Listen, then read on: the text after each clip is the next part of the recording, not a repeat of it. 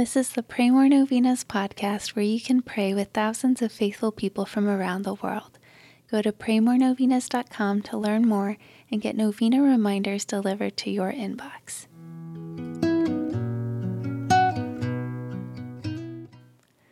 Peace be with you. Today we meditate on peace and the Prince of Peace, Jesus Christ. As we do so, let's pray for greater peace in the world, and especially for an end to abortion, which is the greatest destroyer of peace. Let's pray that our leaders may respect and protect the life of the little ones who are made in God's image.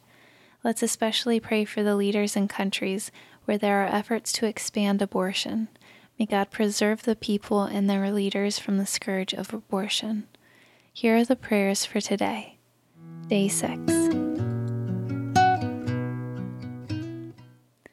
In the name of the Father, and of the Son, and of the Holy Spirit. Amen. O Lord, Word of God, you whose glory is complete, came to us in perfect humility as a child in the womb. Your love for us and your humility is unsurpassed and brings us to our knees in prayer and worship. Your incarnation forever changed the world. Glory be to the Father, and to the Son, and to the Holy Spirit as it was in the beginning, is now, and ever shall be, world without end. Amen. O Lord, infant Jesus, give us your peace. You are the Prince of Peace, and the ultimate fulfillment of your incarnation brings us to you in heaven where peace will come to perfection. We pray for peace this Christmas. We also pray for these intentions. State your intentions here.